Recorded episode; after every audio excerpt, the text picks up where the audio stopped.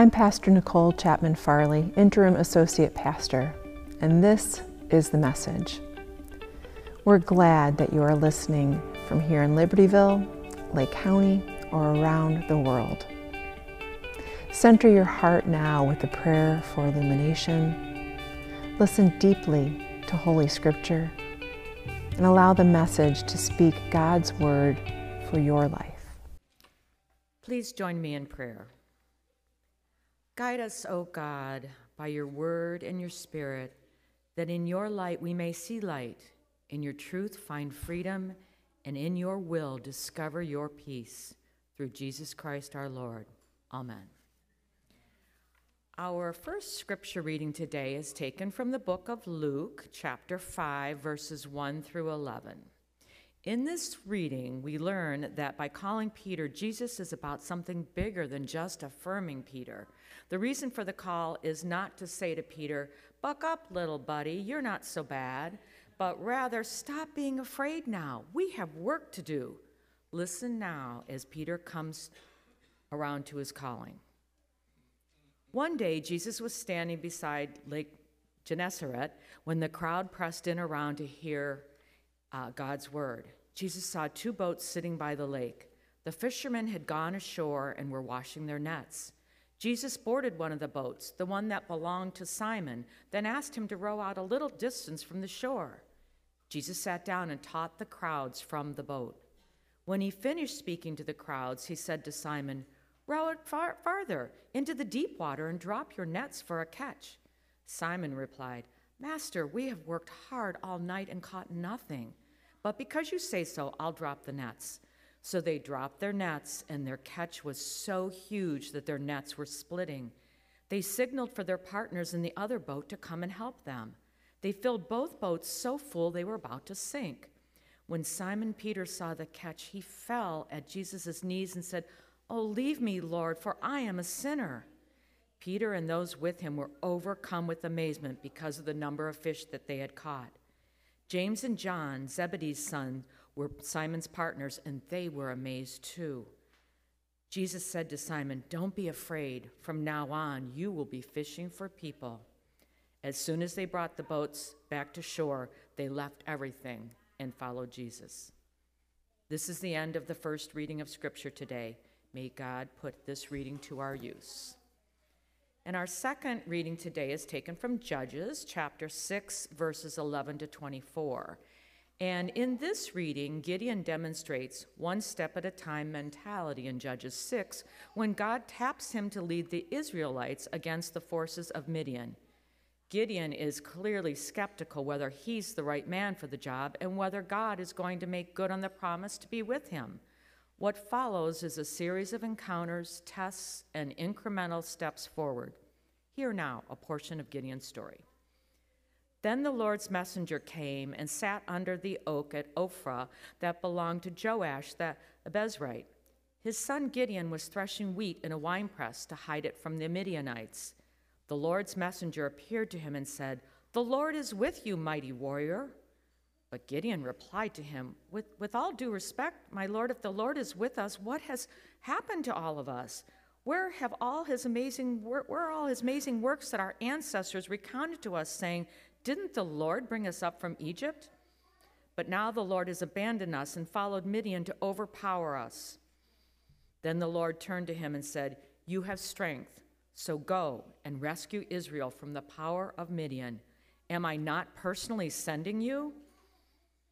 But again Gideon said to him, "With all due respect, my Lord, how can I rescue Israel? My clan is the weakest in Manasseh, and I'm the youngest in my household." The Lord replied, "Because I am with you, you'll defeat the Midianites as if they were just one person." Then Gideon said to him, "If I've gained your approval, please show me a sign that it's really you speaking to me. Don't leave here until I return. Bring my offering and set it in front of you." The Lord replied, "I'll stay until you return." So Gideon went and prepared a young goat and used an ephah of flour and unleavened bread. He put the meat in a basket and the broth in a pot and brought them out to him under the oak and presented them. Then God's messenger said to him, "Take the meat and the unleavened bread and set them on this rock, and pour out the broth. And he did so. The Lord's messenger reached out the tip of the staff that was in his hand and touched the meat and the unleavened bread. Fire came up from the rock and devoured the meat and the unleavened bread, and the Lord's messenger vanished before his eyes. Then Gideon realized that it had been the Lord's messenger. Gideon exclaimed, "Oh no, Lord God, I have seen the Lord's messenger face to face." But the Lord said to him, "Please, peace, don't be afraid, you won't die." So Gideon built an altar there to the Lord and called it, "The Lord Makes Peace." It still stands today in Ophrah of the Abezrites. This is the end of our reading from Scripture today. The word of the Lord. Thanks be to God. Friends, will you pray with me? May the words of my mouth and the meditations of all of our hearts be acceptable in your sight, O Lord, our rock and our Redeemer. Amen.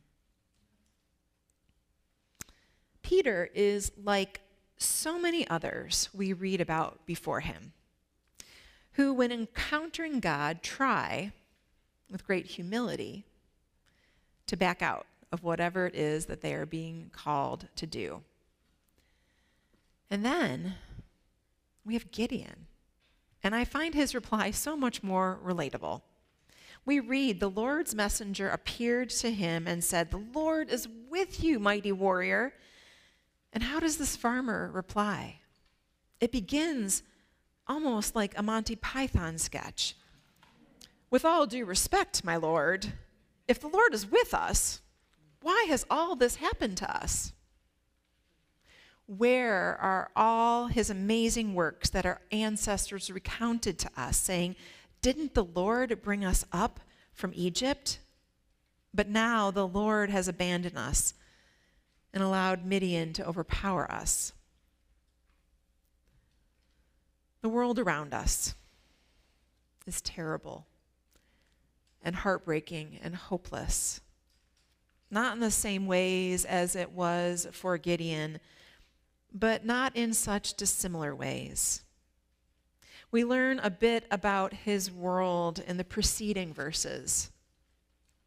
The Israelites did things that the Lord saw as evil, and the Lord handed them over to the Midianites for 7 years. The power of the Midianites prevailed over Israel, and because of the Midianites, the Israelites used crevices and caves in the mountains as hidden strongholds. Whenever the Israelites planted seeds, the Midianites, the Amalekites, and other Easterners would invade. They would set up camp against the Israelites and destroy the land's crops as far as Gaza, leaving nothing to keep Israel alive, not even sheep, oxen, or donkeys.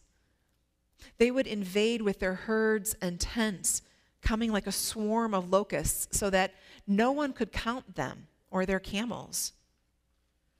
They came into the land to destroy it. So Israel became very weak on account of Midian, and the Israelites cried out to the Lord. We don't tend to understand our folly as God's punishing us the way that ancient civilizations did. But we understand that the Midianites laid siege to the Israelites to weaken them, presumably. Considering the brutality of the Midianites' tactics, you can understand where Gideon's skepticism comes from and his apparent doubting of God and God's willingness to show favor on Israel. Now, the education theme for this week continues in the unit called "Do Not Fear," and we hear this message in both of our readings today. The specific theme for today is "Take One Step at a Time." As so often happens with me as I rest and wrestle with the text for the week, a song will come to mind. How many of you, show of hands, I know some of you as parents of young girls will be able to answer yes, have seen Frozen 2. So for those of you who haven't, I will give you a brief summary to catch you up to where the song which summoned me comes in. Elsa and Anna are royal sisters. As adolescents, their parents die, and Elsa becomes queen of Arendelle, and Anna, the younger sister, is a princess.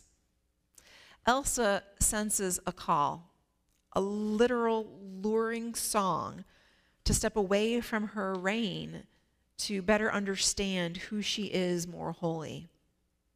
In short, she runs away from Arendelle and Anna, but Anna, worried about her sister, pursues her until events occur that leave Anna believing Elsa is dead. Here's part of what she sings in response. This grief has a gravity. It pulls me down. But a tiny voice whispers in my mind, "You are lost. Hope is gone, but you must go on and do the next right thing. Just do the next right thing. Take a step. Step again. It is all that I came to do, the next right thing. I won't look too far ahead. It's too much for me to take. But break it down to this next breath. This next step, this next choice is one that I can make. I won't look too far ahead. It's too much for me to take, but break it down to this next breath, this next step." Gideon's world was terrible and heartbreaking and hopeless, and so too was Anna's, just in a more personal way. While Anna is fictional, her lyrics were born out of tenderness for two of the songwriter's Disney collaborators and colleagues, each of whom lost a child in the course of production of Frozen and Frozen 2. Now, none of us are royalty processing the death of a sibling. And just some of us have endured the death of a child. Perhaps relatable to us all is the story of Laura Eshelman. As NPR tells it, along with her, Laura Eshelman was in the middle of a mental health spiral. Eshelman said, "I was leaving a downtown business where I had yet another job application rejected. I was feeling pretty down and decided to go to the Whole Foods across the street. As she crossed the street, Eshelman noticed a man asking for money on the corner." She recalls, "And as I approached, he turned his attention to me and again asked if he could have a little bit of money. I don't remember what my response was to him. What I do recall is that whatever it was that I said was very unkind and harsh. Something to the tune of, 'Leave me alone. I don't have anything to give you. Just bug off.'" She continued into the grocery store, but as she perused the aisles, she noticed herself feeling distracted and rattled. "I couldn't quite put my finger on it until the realization of how rude and awful I had been to this person hit me like an anvil," Eshelman said. "I remember thinking, what have you become? Who are you?" Eshelman left her groceries behind and rushed outside to find the man, who was still on the street corner. "I hustled over to him, began apologizing profusely, and dug out some change that had, of course, been at the bottom of my pocket the whole time," Eshelman said. As she handed him the change, the man took her hand in both of his, and he just said, "It's going to be okay." And for the first time in a long time, I felt like somebody was seeing my own pain, and I started to cry. The world is terrible and heartbreaking and hopeless. We might be skeptical and doubt about God and God's willingness to show up for us. we might not understand how Peter walks away from the life he knew after a brief experience with the Lord. And the simple words, "Don't be afraid. From now on, you will be fishing for people." But we might understand Anna, following the voice that spoke, "You are lost. Hope is gone, but you must go on and do the next right thing." We might understand Laura Eshelman, heeding her own voice, which asked, "What have you become? Who are you?" Her final words in the interview were a reflection on her momentary exchange with the man who had asked something of her.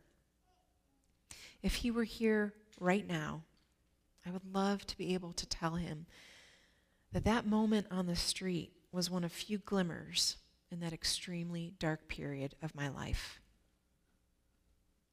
Friends, the world is terrible and heartbreaking and hopeless right now. And in the midst of it all, our faith calls. Our Savior calls to us, saying, "Don't be afraid." Our faith beckons us to take one step. Our faith seeks us in simple interactions with others. Bishop Howard Gregory notes about Peter and Jesus that a seemingly insignificant encounter between two persons opens up possibilities certainly not envisaged at that time by Peter. Eshelman's reflection suggests the same. This time is overwhelming, as frankly all times are, just in different ways. Don't be afraid.